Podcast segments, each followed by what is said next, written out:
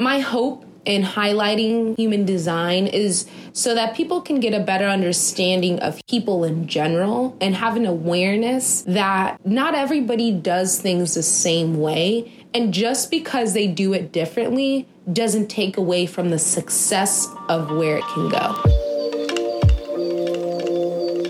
Welcome, beautiful souls. You're listening to Let's Heal Together. I'm your host, Diana Mena, proud manifestor, business entrepreneur, and aspiring life coach. Here to shed light on important topics to help us navigate life through an understanding lens. Why do it alone when we can heal together? Let's get into it. Welcome back. Welcome back to another episode of Let's Heal Together. This particular episode is very special and near and dear to me because it is a system that has changed my life, especially within the last couple of months with this whole pandemic and everything happening. It really taught me ways to approach life and ways to approach how I do business and how just to manage my life in all aspects because of this system called human design. I don't know if many of you have heard of it, but human design is a system, it is a mixture of many different systems, both astrology, some science in there, uh, personality ideas. It's just a mixture of many different ideas. And the system has to deal with who you are. And it is based on our hardwiring as humans. And it was created by this guy named Ra Uru Hu in Ibiza, where he heard a voice and it guided him through this eight day journey and this experience. And this voice revealed this system to him, which he later coined human design. Ra found some type of underlying connection between all of us humans. And that is really what human design is. In basic form, it is a blueprint to our universal hardwiring hardwiring in the sense that there's some commonalities and similarities when you look at the anthropology of humans amongst each other. What do I mean by that? So there's a way that we approach life and how we approach situations. So, for instance, the idea of the collective. We all have some form of feeling towards the collective. Either we care about the collective or we don't care about the collective. Another idea is the idea of sharing. Sharing is something that's innate. Either we want to share with people or we don't want to share with people. So, this system, this human design system, is based on understanding these mechanisms and understanding these abstract similarities we have and how those relate to you as an individual and how you can apply them to your life. This is why so many people talk about human design and talk about how it's changed their life because human design is functionally applicable. It's not like do this, do that. It coaches you on the best practices to get things done. It's an empowerment system. It empowers your life, it empowers you to make better decisions, to take certain leaps and bounds, and really understand who you are as a person and who you are as a human, and how we're all different and similar in many ways. My hope in highlighting human design is so that people can get a better understanding of people in general and have an awareness that not everybody does things the same way.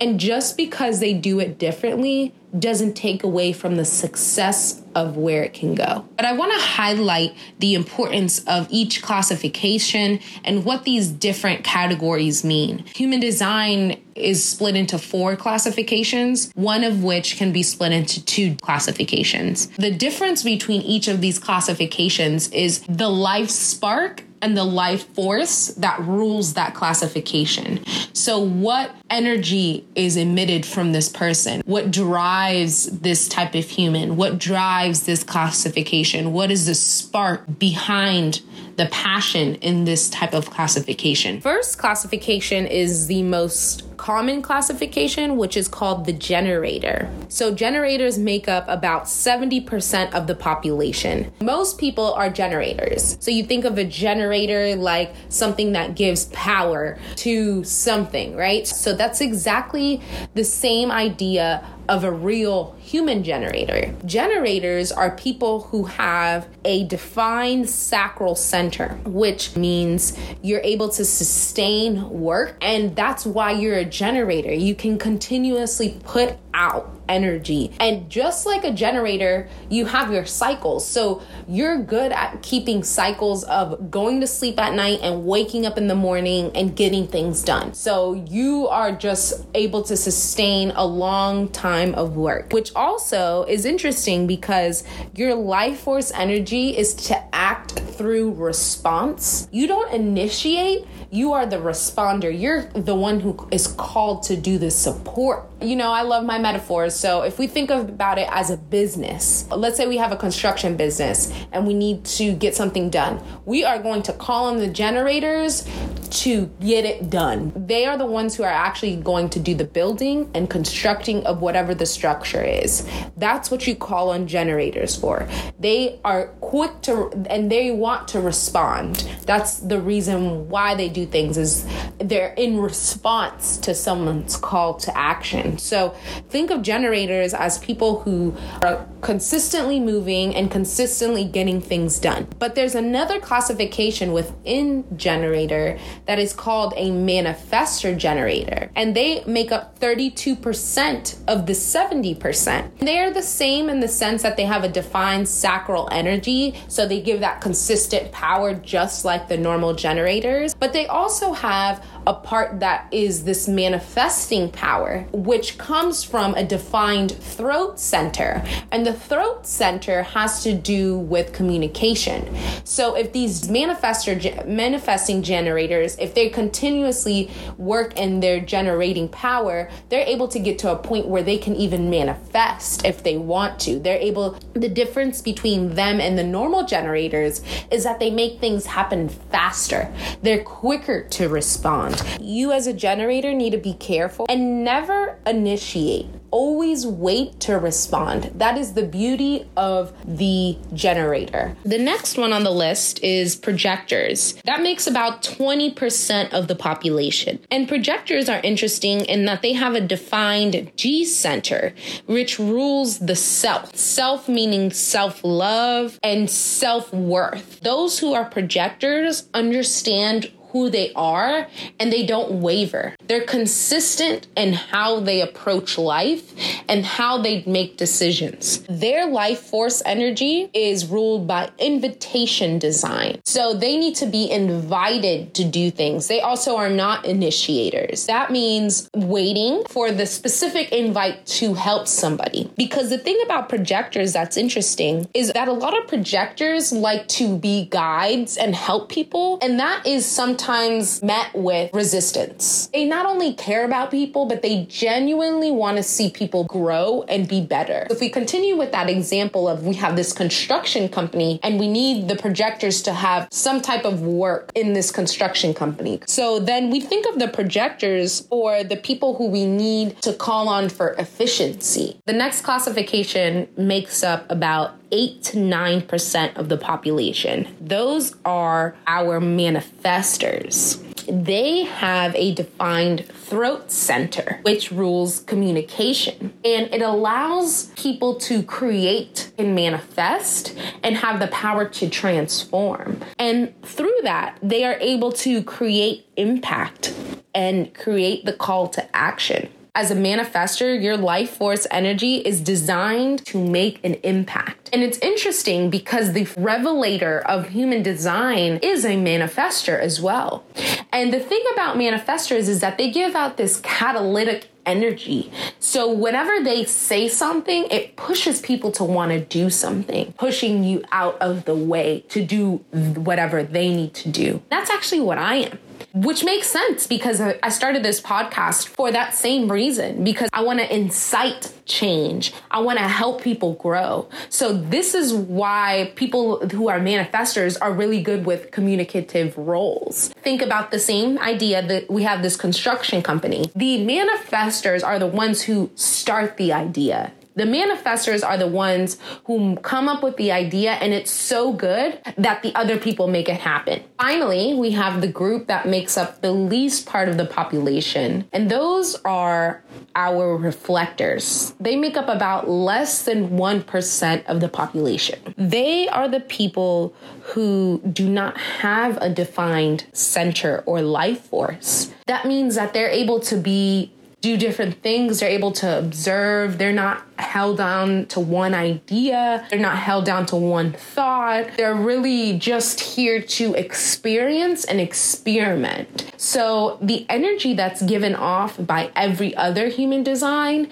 is a solar energy, but the reflectors give off this lunar energy. Lunar energy is much more sensitive, much more calm. They need things when it's less stimulation. They're types who prefer to absorb and then reflect. And reflectors do best when they make decisions after they've taken the time to think about it. It's also interesting because they have that lunar energy. They like to make decisions based around the moon cycle. So if you see yourself taking a while to make decisions, then maybe you're a reflector type where you have to take a while. And if you don't, then you're met with resentment from yourself. Reflectors are here to kind of just really analyze people and they're sampling aura.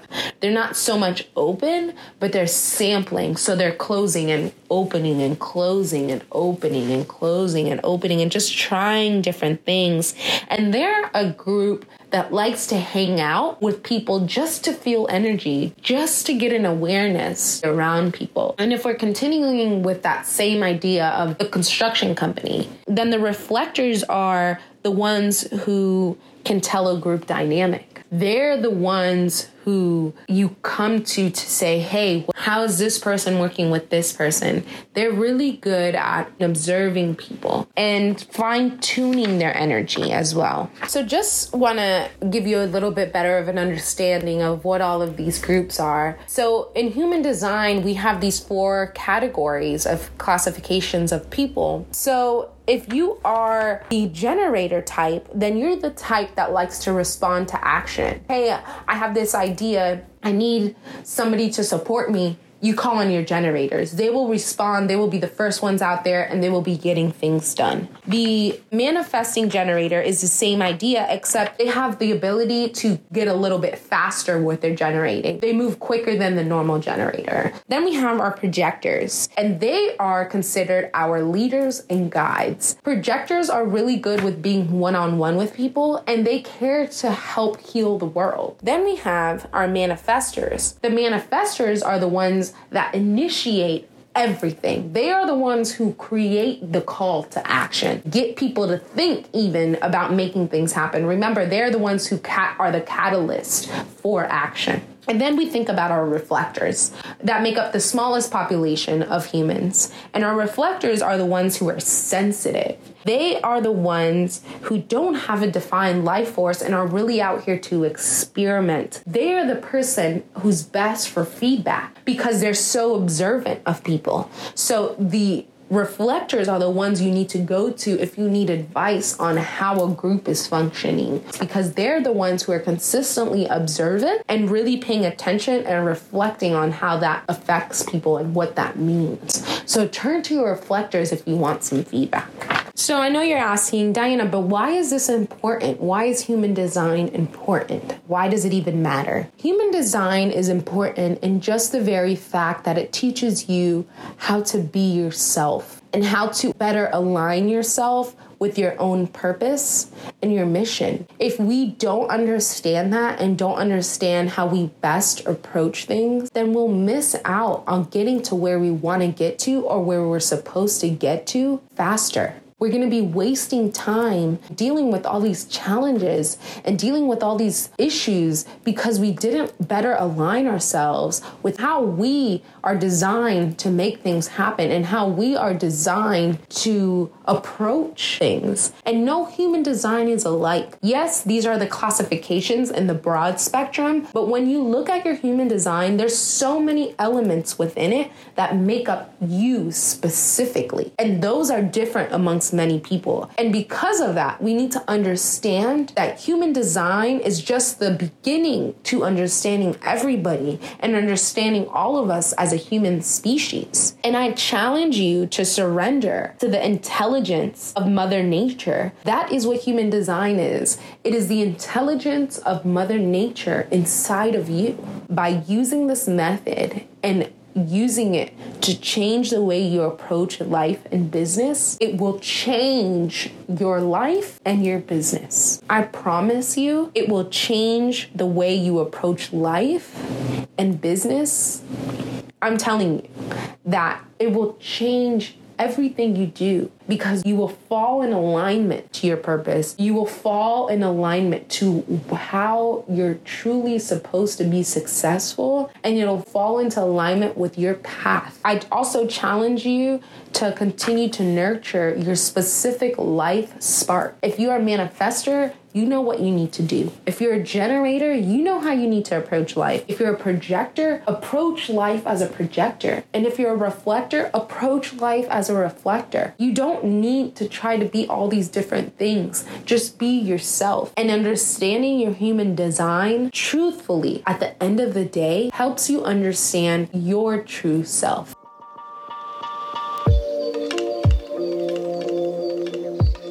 And of course, I would like to end this episode with a mantra. So if you'd like to join me, please repeat after me. I am learning to nurture my life spark. I am committed to understanding my true self. I have the power to manifest. I'll leave you with that. Thank you for listening and catch me next time on another episode of Let's Heal Together. Stay tuned.